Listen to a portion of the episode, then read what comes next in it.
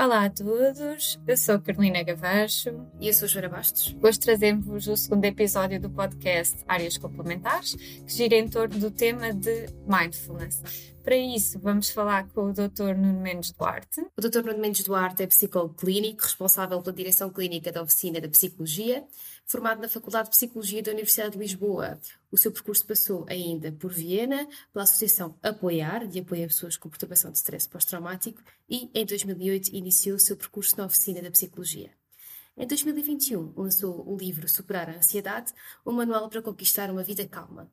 É formada em Mindfulness pela Breathworks e, nesse sentido, veio hoje falar-nos um pouco sobre o tema. Trazemos hoje aqui o tema Mindfulness, que, da minha perspectiva, que não conhecia de todo, até entrar um bocadinho nessa onda.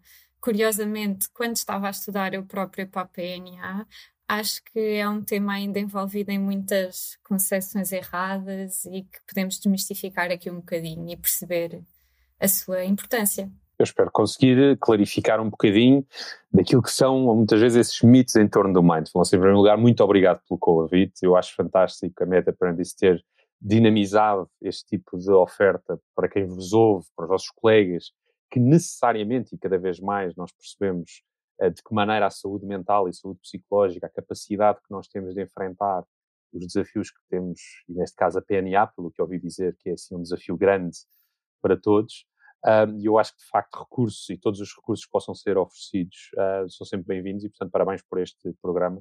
E eu espero trazer alguns conteúdos que possa também, uh, de alguma maneira, clarificar, como dizia, e neste caso, a experiência de mindfulness e o que é uh, mindfulness. Já podemos começar por aí, não é? A ideia de mindfulness, que em português traduz por atenção plena, tem sido a tradução mais aceite e eh, muitas vezes há até uma própria confusão no próprio conceito que é mindfulness como se fosse, mas temos a, a mente cheia ou, ou, a ideia de que está completamente saturado e, e, na realidade a ideia de mindfulness é, porque nós dizemos atenção plena, a capacidade de dar atenção às coisas com as quais uh, estamos ligados. E, portanto, a definição mais breve e mais simples seria dar atenção com intenção, sem julgamento a um objeto no momento presente. Portanto, só na definição aparecem vários conceitos que têm tudo menos um lado esotérico, se quisermos. Dar atenção tem uhum. muito pouco de esotérico, ou seja, nós sabemos que a atenção tem várias uh, particularidades, nomeadamente a atenção focada, por exemplo, que é diferente de uma atenção abrangente, um, e eh, quando nós estamos a praticar, e iremos falar disso provavelmente ao longo da nossa conversa, nós vamos notando as diferentes formas de conduzirmos a nossa atenção vamos lhe chamar a objetos. Depois vamos perceber o que é que são os objetos. A respiração pode ser um objeto, o som pode ser um objeto, o nosso corpo e as sensações corporais pode ser um objeto de atenção. E, portanto, aquilo que nós vamos fazendo é começando a treinar, por um lado, a nossa capacidade atencional de diversas maneiras, fazendo-lo com intenção. Ou seja, para nós praticarmos mindfulness, não basta um som que nos surpreende de repente e que a nossa atenção se dirige para lá. Nós temos que conduzir a nossa atenção de uma forma intencional e isso dá-nos uma ideia de prática. Portanto, uma das noções logo importantes para a noção de mindfulness é a ideia de uma prática, ou de várias práticas, e de atitudes que nós conduzimos ao longo do nosso dia. E de uma dessas atitudes vem exatamente depois, também na definição que eu disse há pouco, que é o não julgamento. Isto do não julgamento é um bocadinho mais vasto e é interessante perceber o que é que queremos dizer com não julgamento. É porque, à partida, reparem como nós estamos a conversar há tão pouco tempo e quem nos está a ouvir, e nós próprios aqui, já fizemos uma data de julgamento. É porque é que é este senhor que está aqui a falar? Que é que ele está para aqui a dizer? Eu não, não sei se estou interessado nisto, isto deve ser uma seca, se já vou desligar, eu peço que não desliguem já, dê mais uma oportunidade. Porquê? Porque o julgamento condiciona a nossa percepção da realidade. E, portanto, à partida, quando nós estamos a dar atenção a alguma coisa, essa percepção já está condicionada. Aquilo que o mindfulness propõe é a hipótese de nós podermos conduzir a, a atenção com intenção, mas sem este julgamento. Do estilo, será que eu consigo atender à realidade de uma maneira nova, como se fosse a primeira vez que estou a sentir, por exemplo, a minha respiração? Porque o que é que acontece com o julgamento? Nós começamos só a fazer uma coisa tão simples como, olha, dá atenção à respiração. E eu começo, se calhar não estou a dar bem atenção. Se calhar não é assim. Ah, isto é uma grande seca, eu não vou estar aqui a fazer isto não sei quanto tempo. E esta noção de julgamento é uma noção absolutamente natural em nós. E o que é que nós estamos a começar a aprender? A dizer, ah, que giro. Olha aqui estes macaquinhos cá em cima a dizerem umas coisas enquanto eu estou a tentar dirigir a minha atenção para a realidade.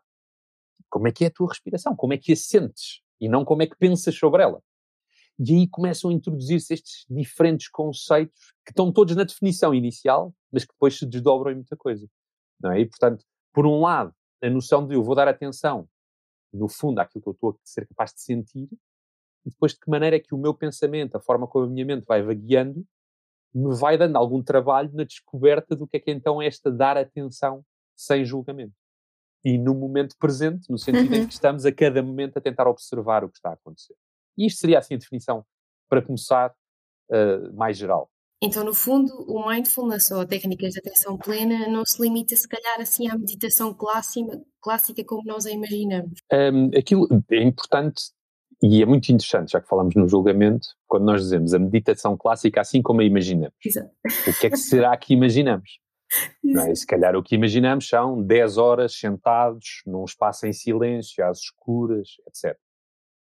Não há nada de errado nisso, como é óbvio, ou seja, é, é importante perceber que a meditação, e há vários tipos de meditação, uh, um, tem cada uma delas uma função, uma função própria, alguma delas ligada a temas religiosos, por exemplo, como no budismo. É? Aquilo que acontece é que o mindfulness é uma prática secular, ou seja, mindfulness, é, o início da prática de meditação tem de facto raízes no budismo, mas depois a prática em si não tem nada de religioso. E, portanto, o que é que acontece? Quando nós dizemos vamos imaginar isto desta maneira, se calhar é importante perceber os princípios, porque percebendo os princípios, nós vemos que a prática pode estar todos os dias em várias coisas que nós fazemos. Então, o que é que nós normalmente distinguimos para perceber os princípios e para não ser a tal ideia dos mitos de que estamos 10 horas sentados a meditar? Começamos por distinguir prática formal de prática informal. Ou seja, a prática formal, se quisermos, é o treino formal. Ou seja, é o treino de determinadas uh, instruções de meditação para nós aprendermos a tal ideia de como é que eu coloco a minha atenção com intenção em determinados objetos. E, portanto, como é que se começa, por exemplo, num curso de mindfulness normalmente? Começamos muitas vezes por um exercício chamado body scan. O exercício do body scan é a ideia de dar atenção ao corpo durante 15, 20, 30 minutos, se quiser. E, portanto, isso é uma prática formal, em que nós poderemos fazê-lo deitado, tipicamente o body scan é deitado, de olhos fechados, e depois o que vamos fazendo é com instruções uh, de alguém que nos está a guiar ou não, quando eventualmente já temos uh, mais prática, e vamos dirigindo a nossa atenção e percebendo como é que a nossa atenção vai desde a cabeça, à respiração, à sensação dos pés, portanto, vamos percorrendo o corpo todo, tentando reconhecer a sensação do corpo deitado, dizendo isto desta maneira. E isso é um foco de atenção. Por exemplo, numa segunda sessão já poderemos estar a fazer o mindfulness da respiração, em que o foco de atenção já não vai ser o corpo. Eu quero dizer que o foco de atenção aquilo, a nossa cabeça vai estar a vaguear. Nós estamos, sei lá, durante 5 segundos a sentir a perna ou a sentir uh, uma sensação nas costas e de repente vêm os tais pensamentos, ou o que é que é para o jantar, ou o que é que era suposto estar a fazer, ou quanto tempo é que falta para isto terminar, e é isto que nós chamamos o vaguear da mente. E é exatamente este reconhecimento que nós fazemos para ficarmos menos presos a estas espirais de pensamento, para estarmos mais, se quiser, despertos. Ou seja, para dizer, ah, onde é que eu já ia? Onde é que a minha cabeça já ia? E é isso que nós estamos a fazer nesta prática formal. É descobrir, por um lado, a facilidade com que a mente vai vaguear e dizer, ah, isto é suposto acontecer. Portanto, quebra-se o primeiro mito, que muitas vezes eu ouço, e por isso é que eu estava a ouvi-la dizer aquilo que nós imaginamos, que é, ah, meditar então é ficar zen, não pensar em nada, estar completamente relaxado. É super difícil. E não é isso. É que a questão é que não é isso. Todos nós pensamos enquanto estamos a meditar. O natural é a nossa mente estar a vaguear e estarem a aparecer pensamentos e de repente ouvirmos um som e a nossa atenção ir para lá.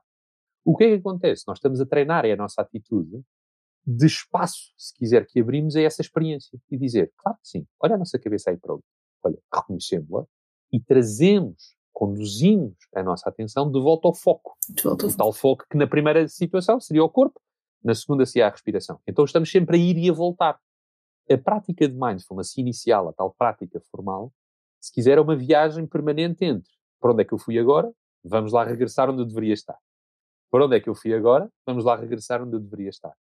E é este o treino. O verdadeiro treino é o treino deste salto de observação de reconhecimento e de presença que diz: Olha, eu aqui. Porque cada vez que eu reconheço, estou aqui sentado, o meu corpo e as sensações, é aquilo que nós chamamos a tal ideia do momento presente.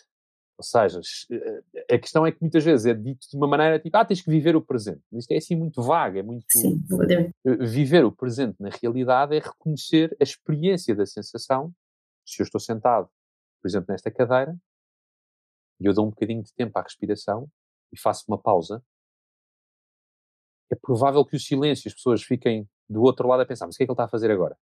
Nada, estou só a dirigir a minha atenção para a sensação das costas na cadeira, para a sensação do peso das pernas, para a sensação dos pés. Será que estou a ouvir isto aos saltinhos? Será que quem está a ouvir agora está inquieto com a perna a bater? Curioso. E, portanto, o que é que isto começa depois a acontecer? Isto depois já é a parte informal, que é o quê? É nós no nosso dia-a-dia, -dia, como treinamos todos os dias, 15 minutinhos, ou 20 minutos, ou 25 minutos, a reconhecer os tais saltos ao longo de um dia, vamos começando a estar mais despertos, se quiser, ou mais atentos, ou mais conscientes da nossa experiência. E, portanto, é isso que nós chamamos depois a prática informal, que é o quê? É poder estar a comer, como nós brincamos um bocadinho na prática de mindfulness, de facto estar a comer. Porque o que é que acontece? Nós estamos a almoçar, a olhar para o telemóvel, a pensar em não sei o quê, a uhum. comida vai entrando e nós nem sequer sentimos o sabor da comida muitas vezes. Se nos perguntarem Quantas garfadas é que já comemos? Não fazemos ideia. Quantas, não, ou seja, perdemos a consciência da experiência. Muitas pessoas começam logo assim de manhã, no banho. Quer dizer, começam a tomar um banho e eles não estão a tomar um banho.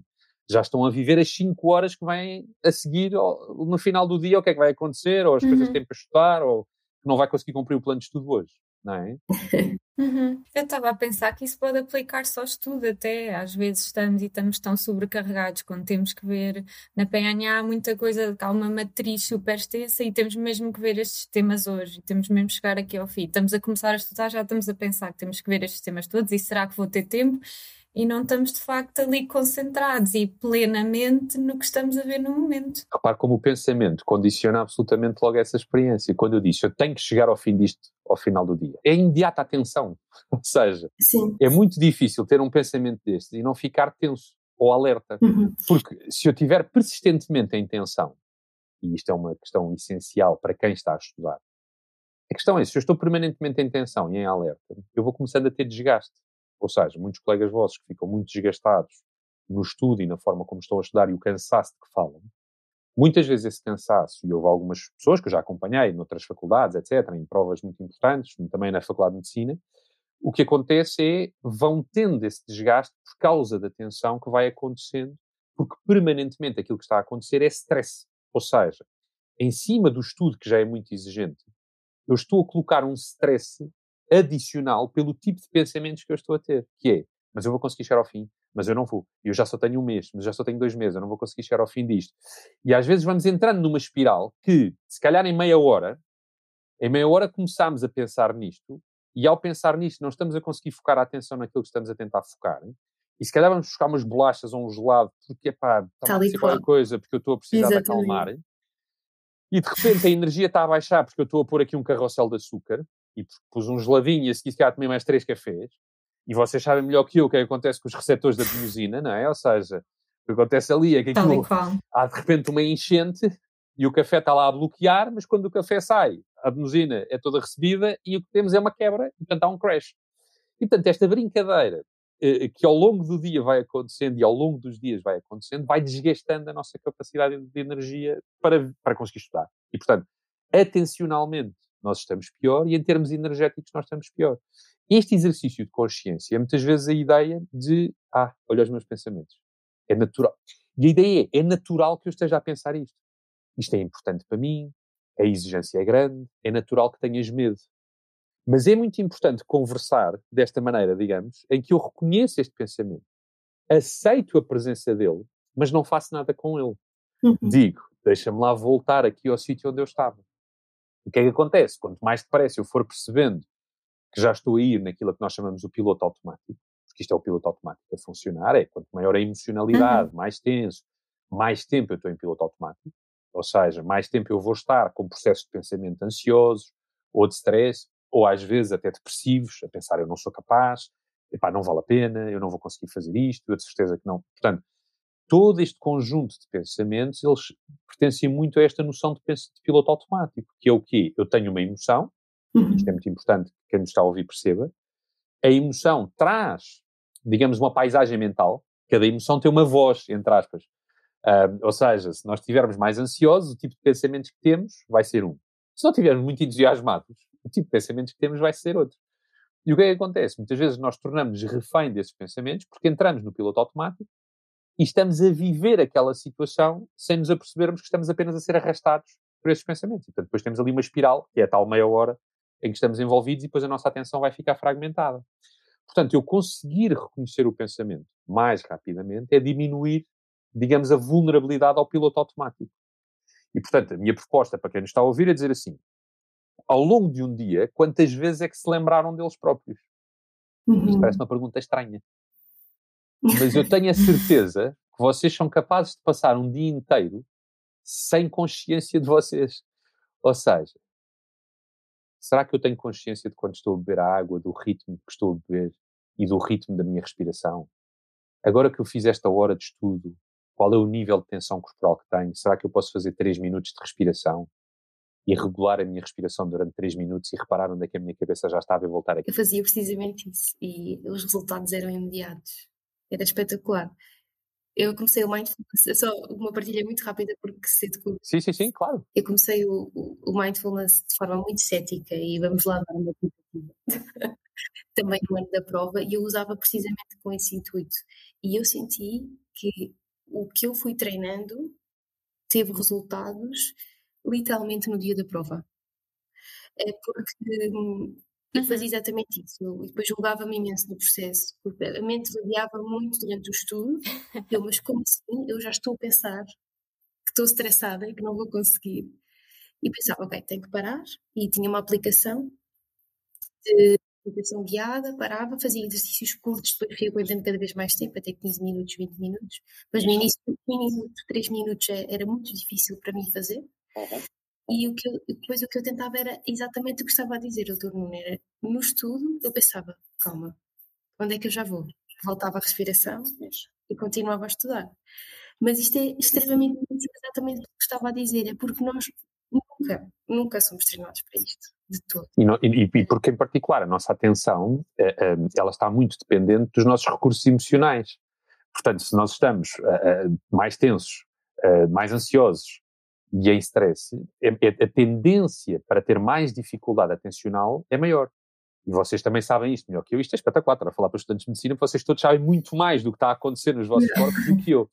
E, portanto, vocês sabem perfeitamente que, com maior dificuldade atencional, maior a dificuldade na retenção da memória. Ou seja, ah, sim, sim. a atenção e a memória estão profundamente conectadas. Uhum. Portanto, se eu não consigo ter um espaço atencional tranquilo, aquilo que podemos chamar uma atenção relaxada, mas alerta, não é? Portanto, nós estamos atentos. Então, às vezes há esta ideia também, que o mindfulness é, ah, é para não fazer nada, é para descansar, é para estar a dormir. Não, não, não, não, não, pelo contrário. Nós quando fazemos isso, nós quando fazemos uma prática de meditação, na realidade, por isso é que eu usei há pouco a palavra despertar, nós estamos a colocar a atenção de uma forma em que ela se torna muito mais clara, em que de alguma maneira o nosso corpo está algumas vezes mais relaxado, mas a atenção está mais desperta. E, portanto, esta, esta, esta, capacidade de nós estarmos num corpo relaxado, de uma forma menos tensa, mas com uma atenção mais clara, é algo que, obviamente, faz render as capacidades depois de foco e de manutenção desse foco. Uhum. E, portanto, obviamente, depois também tem esse resultado na memória e na capacidade de retenção, nomeadamente dos conteúdos que vocês estão a estudar. Portanto, há aqui uma ligação muito próxima entre estas três coisas: a gestão da emoção que está a acontecer, as componentes atencionais, a capacidade de manter a atenção focada durante maiores períodos de tempo sem fragmentação, e depois a capacidade de retenção da memória, no fundo, de, de vocês terem os conteúdos disponíveis, uh, quer na, depois no arquivo a longo prazo, quer depois também na capacidade de funcionamento a, a curto prazo, na memória uhum. de trabalho, digamos assim. Claro. Isso é muito interessante e acho que aqui nesta conversa acabamos por já falar pelo menos assim de dois grandes mitos que eu própria até pensava antes de começar também, a minha experiência uhum, é muito uhum. parecida com a da Joana neste, neste caminho do mindfulness, que são, por um lado, essa questão que abordou mais anteriormente dos pensamentos, de se pensar que é uhum. é só isso, e uhum. dormir, desligar os pensamentos, não estar a pensar em nada, e não é tudo isso, é reconhecer os pensamentos, aceitá-los, dirigir a nossa atenção, e por outro lado também no turbilhão do dia a dia, no meio de todas as coisas que estamos sempre a fazer, como é que vamos arranjar tempo de inserir mais uma atividade? E, e, era o que estava a dizer agora. A verdade é que inserir mesmo estes pequenos minutos que a Joana estava a falar de mindfulness acabam por aumentar o rendimento, muitas vezes, para o resto do dia, e portanto pode ser visto mais como um investimento do que propriamente estar a roubar tempo ao nosso dia, não é? Isso, e particularmente por causa da tal ideia que falávamos da prática informal, é? a prática formal, dos tais 5 minutos, 10 minutos, 15 minutos, é de facto o investimento que estamos a descrever. Mas reparem que na prática informal, o que é interessante na, na, na abordagem do mindfulness, quando falamos em atenção plena, é que nós estamos a mudar a qualidade da relação com as coisas. Exatamente. É eu dizia, nós já vamos tomar banho. Portanto, eu não estou a roubar tempo nenhum. A diferença é que eu posso estar no banho tenso a pensar em tudo aquilo que me falta, ou posso procurar dirigir a minha atenção às sensações. Ok, como é que cheira o shampoo e como Exatamente. é que é a água a correr no corpo e quando estou a lavar os dentes, como é que é a sensação que tenho e enquanto estou a tomar o pequeno almoço, estar de facto a saborear o café e durante algum tempo, se calhar, até, olha, luminosidade de hoje, estar a aproveitar enquanto estou a tomar esse café, durante dois minutos estar concentrado apenas na luminosidade ou nos sons até, para quem tem uns passarinhos assim ao pé da casa, qualquer coisa que faz com que eu esteja, e agora vamos à tal palavra que é muito associada ao mindfulness, presente. Ou seja, estou presente para a realidade que ali está. E, portanto, eu não estou a roubar tempo, estou a mudar a qualidade desse tempo na relação com a realidade. E isto é que é fundamental. Porque o que é que acontece? Quando eu estou muito dominado por emoção, pensamento, etc., eu estou a tomar o mesmo café, a comer a mesma tosta, a fazer as mesmas coisas, mas desligado da qualidade atencional. E, portanto, o que, é que acontece? O meu sistema nervoso todo a disparar um bocadinho mais do que, e aqui vocês também sabem melhor que eu, do que a estimular a parte do parasimpático. Para quem está a estudar para a PNA, presumo que tenha que saber isto, ou não. ou seja, a componente do sistema nervoso autónomo, a componente parasimpática, não é? Que é aquela que nos permite ter uma sensação de, de relaxamento maior e, portanto, nós queremos estimular mais a, a experiência do parasimpático do que a componente um, do sistema nervoso autónomo do simpático, que é estar alerta e estar desperto e estar em reatividade. Um, e, portanto, é isto que nós procuramos também criar e trazer ao longo do dia. É essa, é essa capacidade de mudar a relação com as coisas. Isso é exatamente uh, aquilo que eu, que eu sentia. Que eu sentia que quando eu passei a treinar a minha atenção, uh, eu também tive uma uma experiência muito mais positiva de estudo.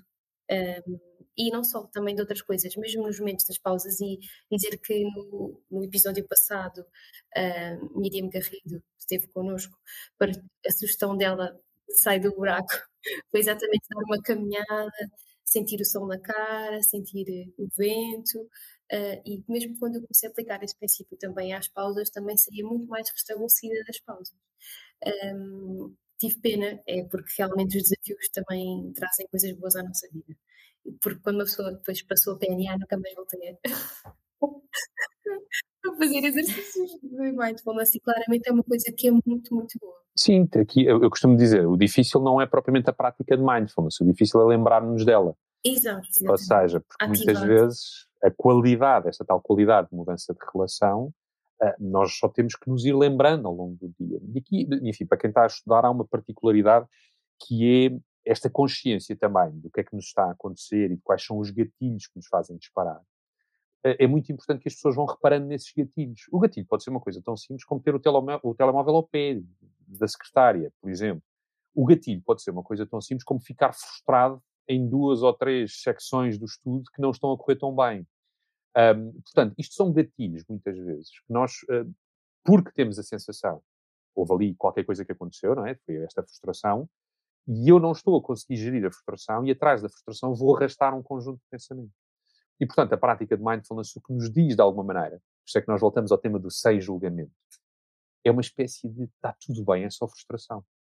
Ou seja, tu não precisas de abrir um conjunto de conceitos sobre ti, e é aí que vem o julgamento, que diz qualquer coisa como, se eu estou frustrado, se isto não está a correr bem, isto vai-me correr mal, eu não vou ser capaz, isto nunca mais lá chego, e portanto, há uma diferença entre a realidade do que me está a acontecer, que é sim, estás a ter uma dificuldade em trabalhar esta secção específica, ou estás a ter dificuldade em memorizar isto, de de repente essa emoção abrir uma narrativa, uma história sobre as tuas capacidades, sobre o que é que te vai acontecer, sobre no exame tu vais estatuar. É sempre catastrófico. É sempre Isso. catastrófico. E portanto há um espaço e por isso é que eu digo, Sim. mindfulness, a ideia é criar um espaço entre a catástrofe Exato. e a realidade do que está a acontecer. E a realidade do que está a acontecer, e aqui outro mito, é que o mindfulness não é um olhar positivo sobre a vida. Ok? Não é vamos transformar uma coisa má numa coisa boa. Não. É. É natural que estejas frustrado. Sim, esta secção não te está a correr bem. Mas é dizer, é só isso. Ou seja, não é toda a narrativa que depois aparece associada à emoção e a uma construção de pensamento que vai dizer aquelas coisas todas que a gente já falou aqui. E, portanto, esta capacidade de voltar à realidade, mesmo quando a realidade é dura, é algo muito presente no mindfulness, que é uma coisa que às vezes fala pouco. O mindfulness é a realidade e a contacto com essa experiência das coisas, boas e difíceis. Mas é, é, é, é a abertura para as coisas difíceis que nos permite não extrapolar depois para as catástrofes, para as narrativas. Porquê? Porque nós estamos atentos a isso. E, portanto, podemos dizer coisas como está tudo bem, é só medo, é natural que tenhas medo, é uma coisa importante para ti.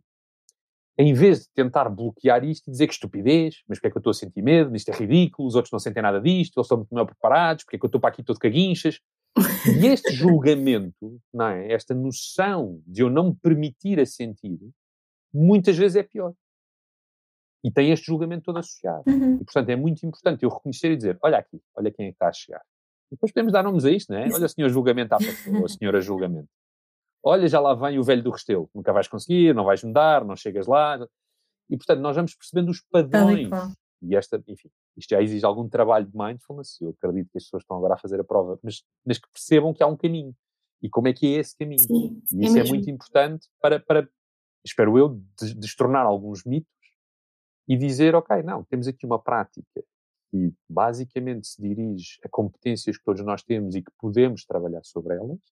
Temos uma prática que não procura nenhum estado em particular, não é para ficar zen, nem pensar, nem nada. Não, pelo contrário, é estar atento àquilo que nos vai surgindo, reconhecendo essa experiência, trazendo a atenção para o que cá está, e em terceiro lugar, ajudando-nos a ver esses padrões e a ficarmos menos reféns desses padrões para conseguirmos dirigir a atenção para aquilo que é difícil e para aquilo que é bom. Porque nós só conseguimos estar a passear a uhum. receber o sol, se nós também conseguimos receber de igual maneira a pedrada na perna. Portanto, é, é, infelizmente, é, o mundo psicológico é uma dialética. Não há dor sem prazer, nem prazer sem dor. Uhum. Portanto, a capacidade de usufruir desses dois espaços depende da nossa capacidade de ir às duas dimensões a cada momento um, em que elas nos surgem. E nós muitas vezes bloqueamos uhum. isso de várias maneiras. Bem, eu acho isso tão importante e nós não somos nada treinados para isso. E é curioso que isto surgiu exatamente no podcast anterior com a Miriam, não estarmos nada treinados para esta parte emocional. Não estamos de todos e é tão importante reconhecermos estas coisas e, e aceitarmos. E, e eu estou a ouvir o Nuno falar e o meu cérebro está completamente confuso. Como é que isto é uma coisa, uma coisa completamente nova e tenho que reorganizar tudo com isto? Não estamos nada, nada, nada treinados para isto e é Sim. tão importante. Eu diria, a minha experiência foi essa, não sei se, se está de acordo com aquilo que é a experiência também do Dr. Nuno. Uh, acho que melhora a interação, a qualidade da interação com os objetos, mas eu senti também uma melhoria nas relações. Sim. Que, por exemplo, o nosso dia a dia é muito fácil deixar-nos arrastar nas emoções com base numa única interação que se calhar até foi menos positiva. O clássico é o banco, não é? Eu estou em pediatria, não é? Às vezes há interações difíceis, não vou mentir. Sim, sim, sim. sim. Uh, há pais difíceis, há mães difíceis, uhum, uhum. Uh, que, que, drenam uh, muita energia e que principalmente abrem de forma errada em nós aquela caixa de pá, esta pessoa pôs-me em causa, portanto eu não valo nada, não é? Portanto, este banco já me vai correr pessimamente. E ainda tenho que estar aqui mais 21 horas.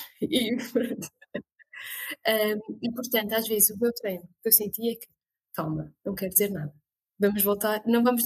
Isto foi uma mãe ou um pai, não foi. Um, tudo o resto que vem a seguir ainda faltam muitos. Portanto, eu, eu senti muito isso. Uh, voltar à base sempre.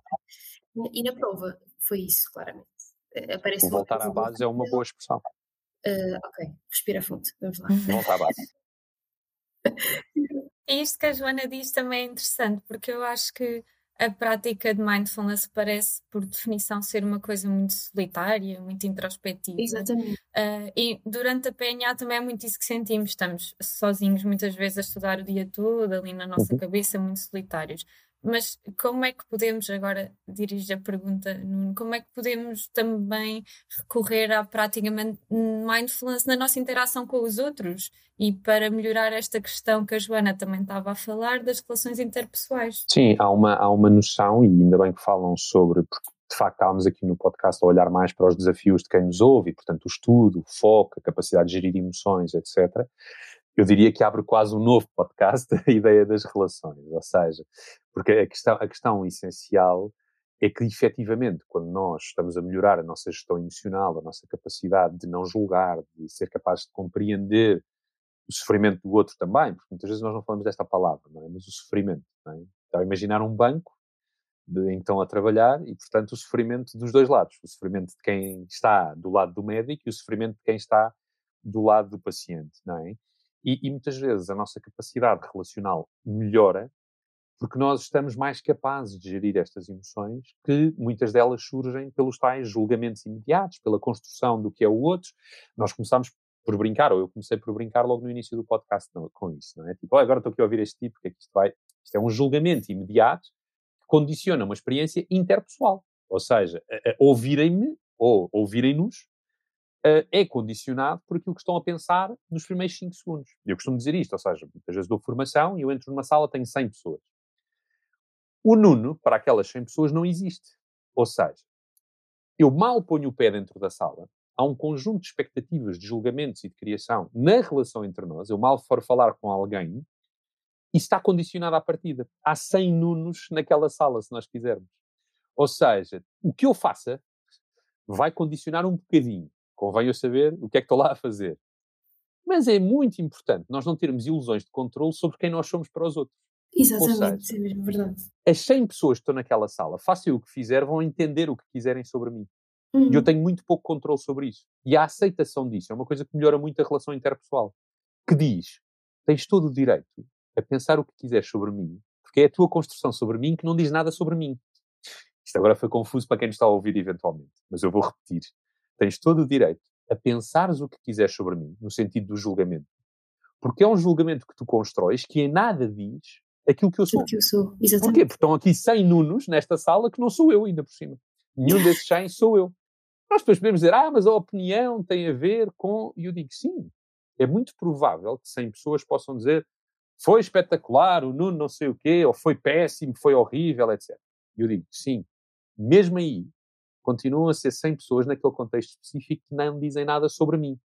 E aqui há uma diferença muito importante. Podem dizer alguma coisa sobre aquela apresentação. Uhum. O que é que eu posso melhorar na apresentação? O que é que neste processo poderia estar melhorado?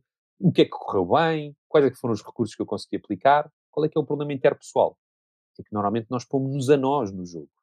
Ou seja, dizemos eu é que não fui bom, eu não sou bom o suficiente. E o que a Joana estava a dizer relativamente ao banco. Eu estou uhum. em causa como profissional. Uhum. Não, se calhar aquela interação específica, ou a forma bem. como eu disse aquilo, ou o tratamento que foi dado, naquele momento, não foi possível, ou não correu como eu queria, ou havia qualquer coisa para ser melhorado.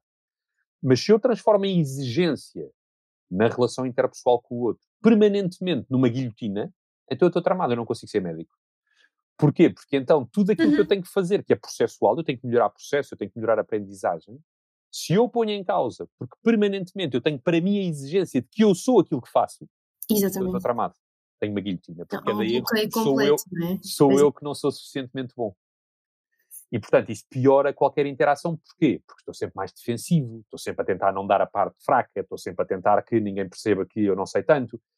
Epá, isto é a pior coisa possível para a aprendizagem. É? Ou seja, aquilo que nós aprendemos com os outros, até com os nossos utentes, com a forma como nós lidamos com as pessoas, a forma como elas nos trazem, e nós percebemos mais sobre o que é que está ali em causa, quando eu digo, ok, então o que é que está na cabeça daquela pessoa? O que é que ela está a construir neste momento? E temos muito pouco tempo para isso.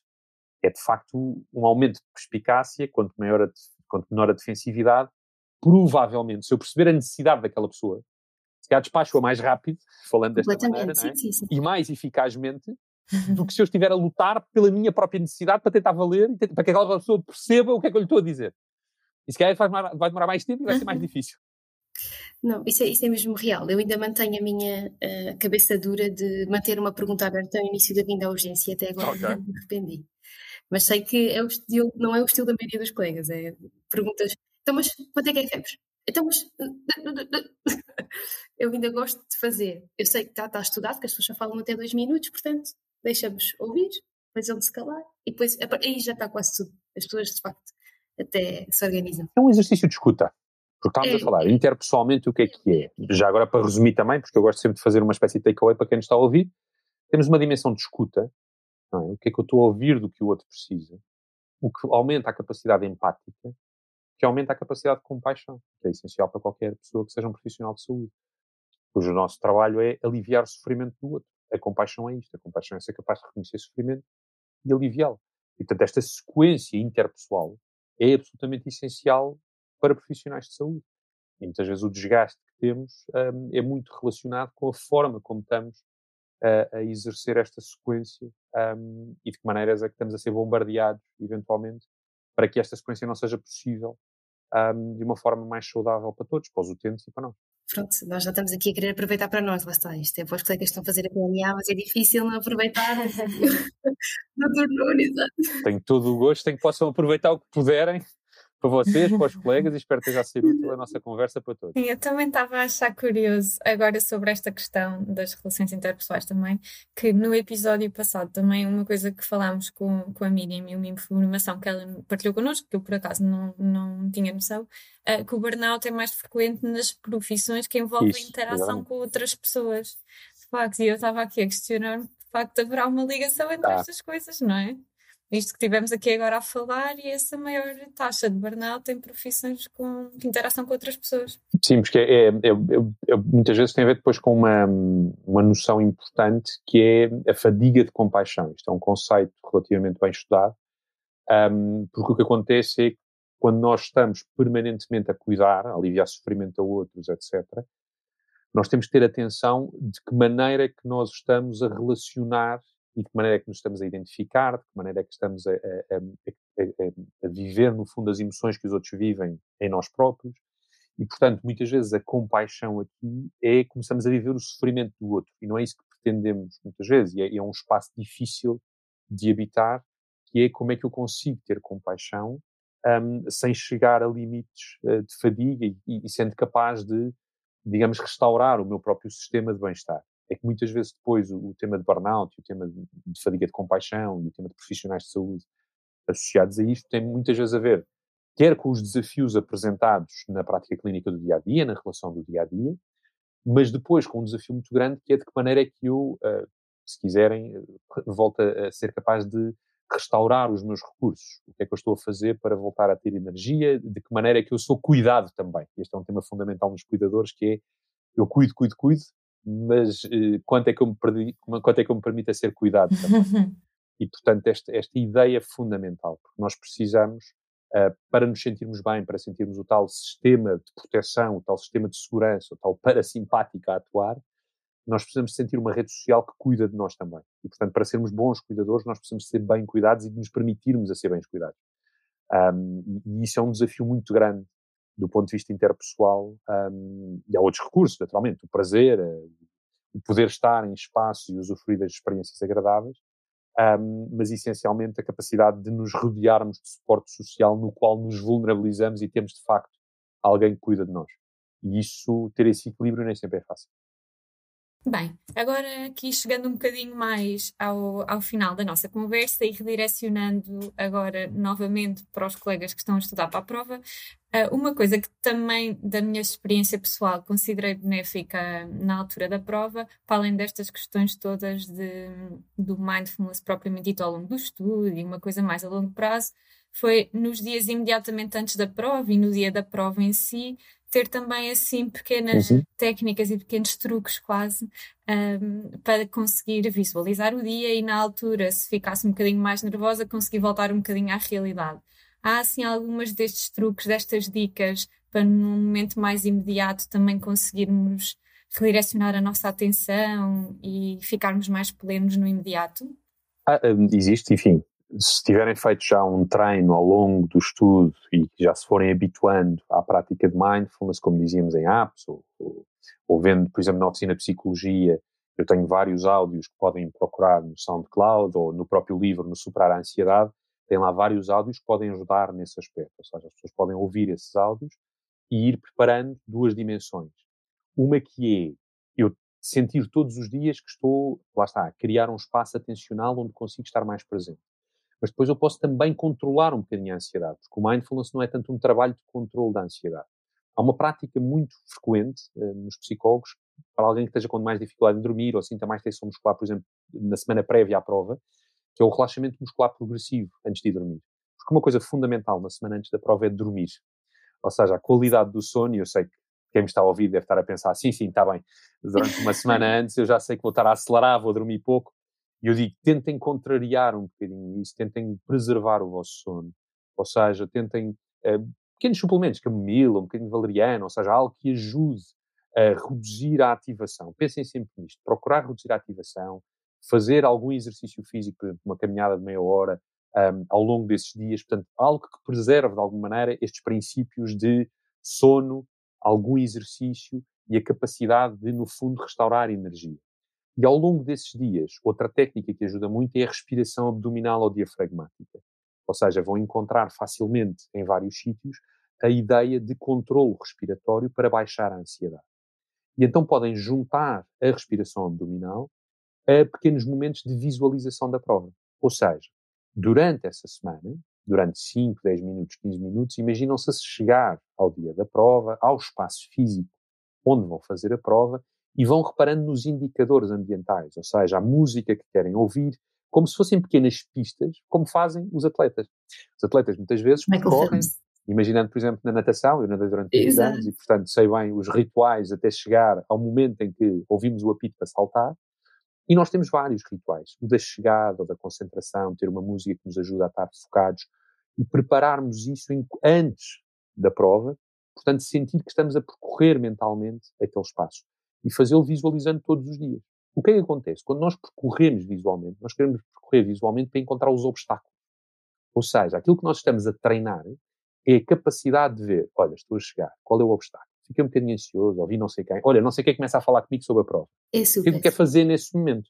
E depois eu digo, ok, primeiro obstáculo. Pessoa que está a falar comigo, o que é que eu quero fazer com isso? Começar a decidir e a criar uma rotina que diz, olha, desculpa, eu estou focado, quero muito estar aqui, desculpa lá, vou estar com os headphones, falamos a seguir, gosto muito de ti, mas eu tenho que fazer isto agora. E, portanto, respeito pelo outro, perceber que o outro está num momento difícil, mas nós também, nós definimos isso para nós. Depois, em segundo lugar, como é que eu vejo a prova a decorrer? Quais são os obstáculos? Ou seja, eu ver-me, se calhar, a não me lembrar de uma pergunta. Como é que eu quero redirecionar o meu foco? Como é que eu me quero acalmar? Se eu já tenho esta prática ao longo destes meses, eu já sei, olha, ok, nós já estávamos aqui, não julgues, faz duas, três respirações, senta o abdômen, senta a cadeira, olha o calor da sala. Reparar nisso, não é? Qual é a temperatura que eu vou sentir? Como é que eu vou baixar essa temperatura? Quero ter água ao pé de mim? Não quero. O que é que eu quero fazer? Quero fazer uma pausa ao meio da prova? Não tenho tempo para pausa ao meio da prova? Como é que eu vejo? E, portanto, eu vou criando uma noção de desenrolar de prova, de como é que eu me sinto mais confortável e vendo alguns obstáculos possíveis e vendo como é que eu os quero resolver, digamos assim. Em termos de técnicas, fundamentalmente é isto. É se eu já pratiquei mindfulness, eu já sei que tenho ali espaços de respiração ao longo da prova para refocar, para não ir atrás do julgamento, para perceber como é que eu volto àquilo que está a acontecer. E a respiração abdominal, que digamos que é uma técnica de mais de controle mesmo da ansiedade. E, portanto, se eu começar a ficar muito ansioso antes da prova, o ideal é fazer um, a técnica de respiração 5 minutos, para as pessoas que me estão a ouvir, são basicamente ciclos de respiração de 3 segundos de inspiração, 6 de expiração, com pausa de 2 segundos, ou 4 de inspiração e 8 de expiração. E, portanto, o objetivo é manter essa respiração durante algum tempo para baixar a ansiedade, mas encontram facilmente esse recurso. Também na oficina de psicologia temos lá algumas coisas a indicar um, como é que se faz a respiração abdominal. Portanto, em termos de recursos, podem ir ao site da oficina, que tem lá imensos recursos. No SoundCloud da Oficina de Psicologia também tem lá várias práticas de meditação guiadas minhas. E no livro Superar a Ansiedade tem lá quer a explicação um, do controle da ansiedade, quer da aceitação mais do mindfulness, tem lá essas práticas também.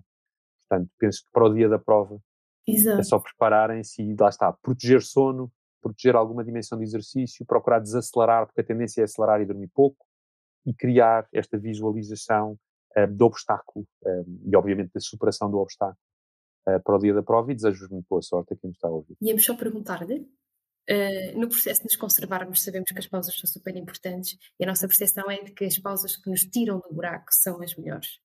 Qual é a sugestão que tem para os nossos ouvintes? Esta... é um pequeno refúgio que muitas vezes me serviu a, a, a nossa clínica na, na Pinheiro Chagas, ou assim, no Psicologia na Pinheiro Chagas, e um, aqui em Lisboa, portanto, para quem está a ouvir de Lisboa, um, tem seguramente um refúgio, que é um refúgio para mim, e será para muitas pessoas, que é o Jardim da. Portanto, não há espaço mais fantástico, acessível, gratuito, gratuito para podermos estar um, a passear, a ir durante algum tempo, sentar, sentir a natureza, ouvir os pássaros, estar num momento de prática absoluta de mindfulness para uh, depois voltarmos mais uh, revigorados para o nosso dia. Portanto, várias vezes saí da clínica para passear na Gulbenkian e voltar à clínica depois de um pequeno, se quiserem, mindful walking. Mindful walking. Uh, dentro daquele espaço fantástico que é um refúgio uhum. dentro de Lisboa. Quem não é de Lisboa terá certamente um jardim onde, ou pelo menos um sítio onde possa contactar com a natureza e obter os mesmos certo. resultados. Pronto, a nossa parte, mais uma vez, agradecer imenso agradecer mesmo imenso, doutor Nuno, foi espetacular. Modéstia à parte, eu gostava de ter tido este recurso. Sim, sem dúvida. e por isso é que nós estamos a, a criá-lo, para quem nos está a ouvir. Muito obrigado, obrigado, fantástico. É um trabalho fantástico que vocês estão a fazer e obrigado eu pelo convite, gostei imenso de estar aqui a conversar com vocês. Claro, obrigada a nós. Gostava de agradecer a quem nos está a ouvir e de agradecer também ao colega Tiago Silva, que é psicólogo e músico e que é responsável pelo nosso jingle, e ao André Pita, que é nosso colega médico e que é responsável pela edição do som dos nossos episódios. E pronto, olhem, esperamos que tenham gostado aqui de mais um episódio do Áreas Complementares e estejam atentos a cada duas semanas ao lançamento de um novo episódio, um novo tema, um novo convidado. E não se esqueçam, podem enviar o vosso feedback e sugestões, temas para abordar, convidados, o que quiserem, para o nosso e-mail áreascomplementares.medapprentice.org. Adeus, até à próxima.